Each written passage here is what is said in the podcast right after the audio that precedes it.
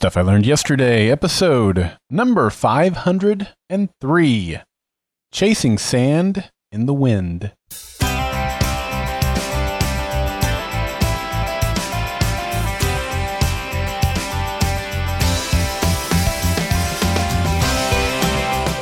Welcome to Stuff I Learned Yesterday. I'm Daryl Darnell, and in the month of September, I got to meet John Noble, Greg Grunberg, Michael Giacchino, and Michael Emerson. And I believe that if you aren't learning, you aren't living. In today's episode of Stuff I Learned Yesterday, I share a lesson that I learned from one of my childhood pets. Well, howdy, y'all. Welcome back to Stuff I Learned Yesterday. It is so good to be back with you. In some ways, it feels like forever ago that we took this break off for the uh, seasonal break that we do. And in some ways, it seemed like it was just yesterday. I mean, it's been a crazy month. I mean, September might have been the best month of my entire life. I mean, outside of those big things that make life what they are, like getting married and having kids. I mean, it was incredible. And I'm going to be sharing some of that with you over the course of the next several weeks. Um, but it was a really cool month. And I hope that your month, man, I, honestly, if your month was half as cool as mine was, then you had a pretty cool month. And so I hope it was good.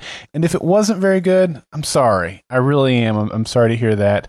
And I hope that this month is great, and the next one after that, and the next one after that. But I'm so glad to be back behind the microphone here for what will be the final season of Stuff I Learned Yesterday. We have some great episodes lined up for you this season. We've got more guest contributors than we've ever had before because I really wanted to get more voices worked into this final season. And so I'm looking forward to it. And I hope that you're looking forward to it as we go through October, November, and December, all the way until the very end of this year with new episodes every weekday. So thanks for tuning in today. Let's get into it by sharing the fun fact of the day. And since we're going to be talking a bit about sandstone today, I thought that I would get you primed and ready by sharing some fun facts about sandstone. Number one, sandstone is a type of sedimentary rock. Number two, sandstone has been used to make housewares since prehistoric time. Makes sense. Number three, sandstone is a versatile building structure and has been used to construct buildings, statues, and fountains. In fact, there was part of the school that I grew up in. Part of it, like what was the old gym and was currently like the weight room and the band room, uh, that was made out of sandstone. So you probably had some sort of building in your hometown that was made out of sandstone. Brownstone, which is a type of sandstone, was used to build homes in certain areas after the Civil War. And number five, because sandstone is porous, it can serve as a filter in nature by filtering out pollutants from running water pretty cool stuff. And there's more that can be learned about all that stuff, particularly how sandstone works with water and underground water systems, naturally occurring things and stuff. So, pretty cool stuff. And if you want to know more about that, just Google it up. There's all kinds of websites out there talking about sandstone and just how useful it is. You know what else is useful? See my segues. I didn't lose my touch on those. I just, yeah, I don't know. Don't know if it was good or not. But anyway, what is useful is your contributions to this podcast. I am looking forward to hearing your contributions this season. Let's do a Friday forum every single day this season. Can we do that? Can you work together to make that happen? So, how you work together to make that happen is you do your part, and your part is to call 304 837 2278 or head over to the website goldenspiralmedia.com slash feedback. And if you've forgotten or if you're a newcomer, what is it? What am I talking about? The Friday Forum? Well, simply, it's your chance to share lessons from your life with me and all the rest of the listening audience. And it doesn't have to be something really long, although it can be. It can be a full episode length like the one I'm sharing today, but it can be short. It can just be a short story. You can typey typey it out, or you can pre-record it and upload it as an audio file. Both of those happen over at the website. Like I said, goldenspiralmedia.com slash feedback. Or if you call that phone number, it's just like calling a voice answering machine and you just talk. And then if it cuts you off, which it does after either two or three minutes, I think it's three minutes, you can just call back and pick up where you left off. I'll stitch them together. It's super easy. So yeah, I would love to have your contribution starting this Friday. Every Friday between now and the end of the year, the Friday forum. That's not true. The very last Friday, because it will be the last episode ever of Stuff I Learned Yesterday, I'll be doing that episode. But we'll still have the Friday forum that week. It'll just technically be the Thursday forum. So we will have it every single week. Make your contribution today. Don't delay. You don't want to get left out. So again, 304 837 2278, goldenspiralmedia.com slash feedback. Now here's what I learned yesterday. Our house that I live in today is a pet free house.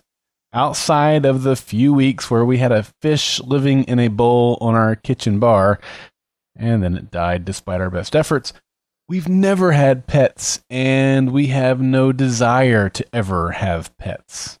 In fact, last year, we dog sat my in law's toy poodle for a few days, and those days could not end fast enough for me.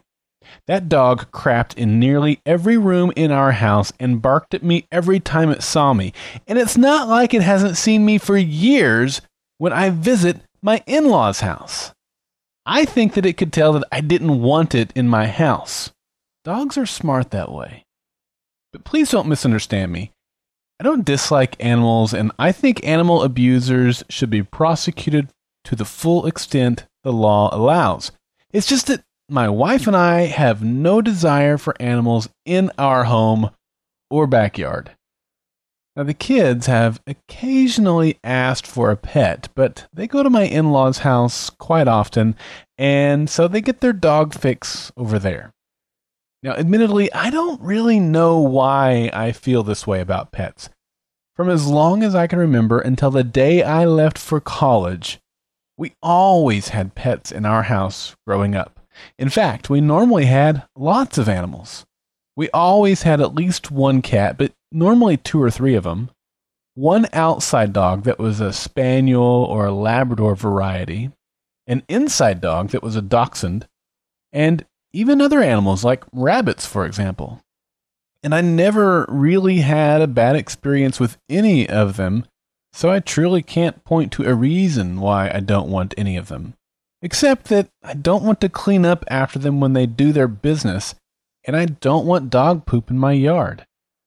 So I guess that means that my kids won't be able to one day share a story with the world about what they learned from a pet.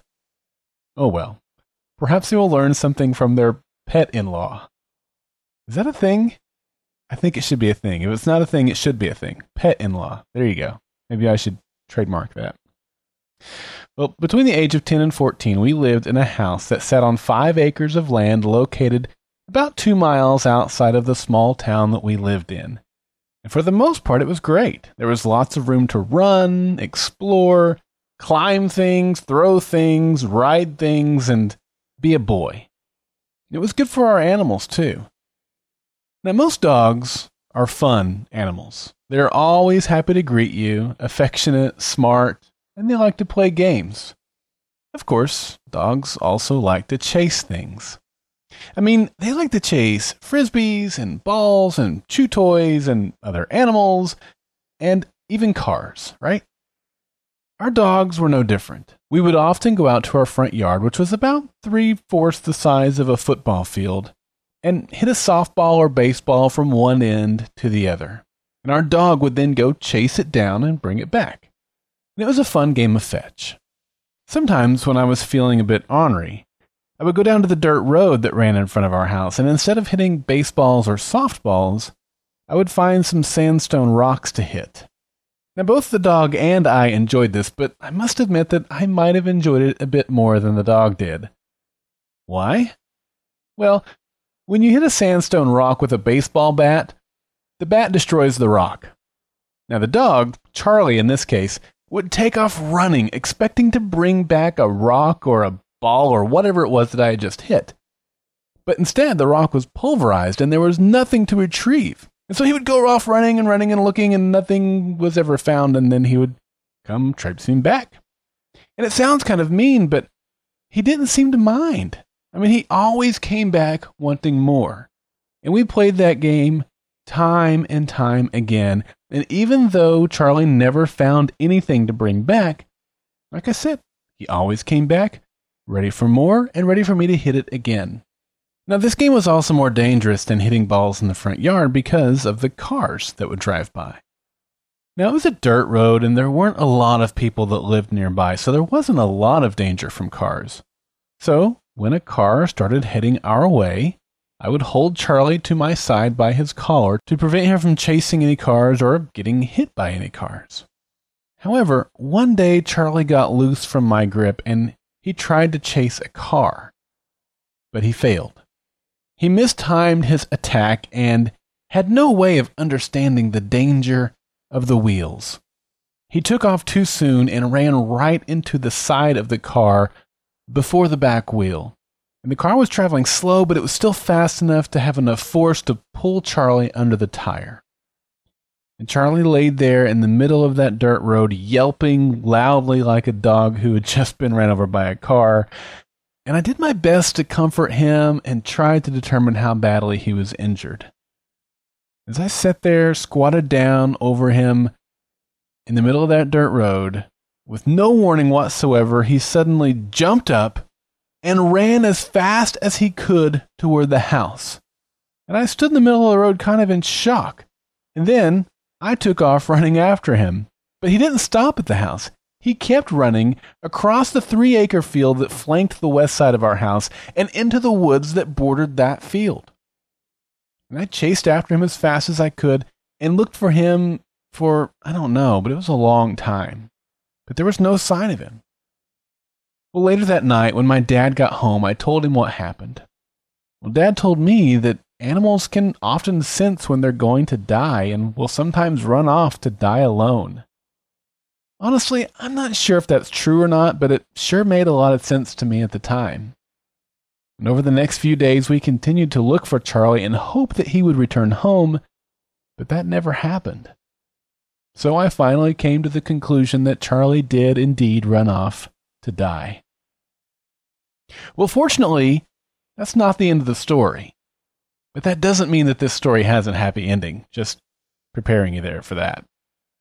A couple of weeks later, Charlie returned home and appeared to be in perfect health. Perhaps he just went off to heal. Well, after that day, I don't think I ever took Charlie down to the road to chase pulverized sandstones again. However, that doesn't mean that Charlie learned to stay away from cars. Several months later, Charlie disappeared again.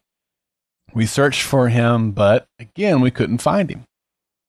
Well, about a week later, one of our friends called to tell us that he was pretty sure he'd found Charlie. Sure enough, as it turned out, Charlie had been chasing cars again and had apparently been struck again. This time he crawled into a nearby culvert pipe and did, in fact, die from his wounds. Here's what I learned. I'm sorry to end this story on a sad note. I know a lot of you are animal lovers, and I hope that this hasn't upset you too much, but it's the truth of what happened. What's also true is that we all do dumb stuff. We're not that much different from Charlie.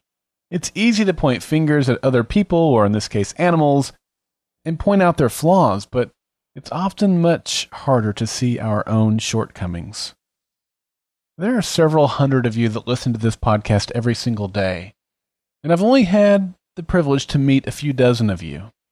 However, I can say with confidence that you suffer from the same type of blindness that I do. That is, I can't see myself the way others do. Now, don't get me wrong here. I am not saying that we need to focus more on what others think about us. In fact, I think we need to do less of that. What I am saying is that it's hard for us to see the sandstones and cars in our own lives. Yet I am certain that you, just like me, are guilty of chasing after things that bring no positive return for our effort and may even lead us down a path of pain, destruction, or even worse. And it's easy to point to things like drugs or alcohol or porn addiction when considering this point, but those are not the only things that we should look at. Now think with me for a moment. What are some things that can lead to pain, destruction, and emptiness? Or think about it this way What parts of your life are the most valuable? Are you giving those things positive attention or negative attention? Are you doing things to help those areas grow? Or are you doing things that bring them harm? Now, for me, I begin to see other things that fit into this picture. For example, do I really need to work 15 hours a day? Is that really helping my closest relationships get better? At what point is enough enough? It's a good question, isn't it? So, what came to your mind when we were thinking through this? Well, maybe you're still unsure if you're chasing sandstones or cars. So, how can you know? Well, most of us have probably already agreed that it's hard to look objectively at our own lives. And so there is a tried and true method of discovery, and that is a concept called accountability. Talk to your spouse, a close friend, parent, a teacher, your boss, or other trusted person in your life. Ask them to be honest and open. And for you, be ready and willing to hear things that you don't want to hear. But please understand that things shared with a heart of love and well being only sting for a season, and most certainly carry much less pain than those sandstones or cars. I'm Daryl Darnell, and this has been Stuff I Learned Yesterday.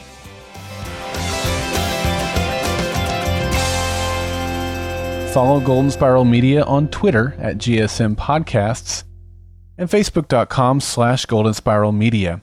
Join the Stuff I Learned Yesterday Facebook group at Facebook.com slash groups slash Stuff I Learned Yesterday.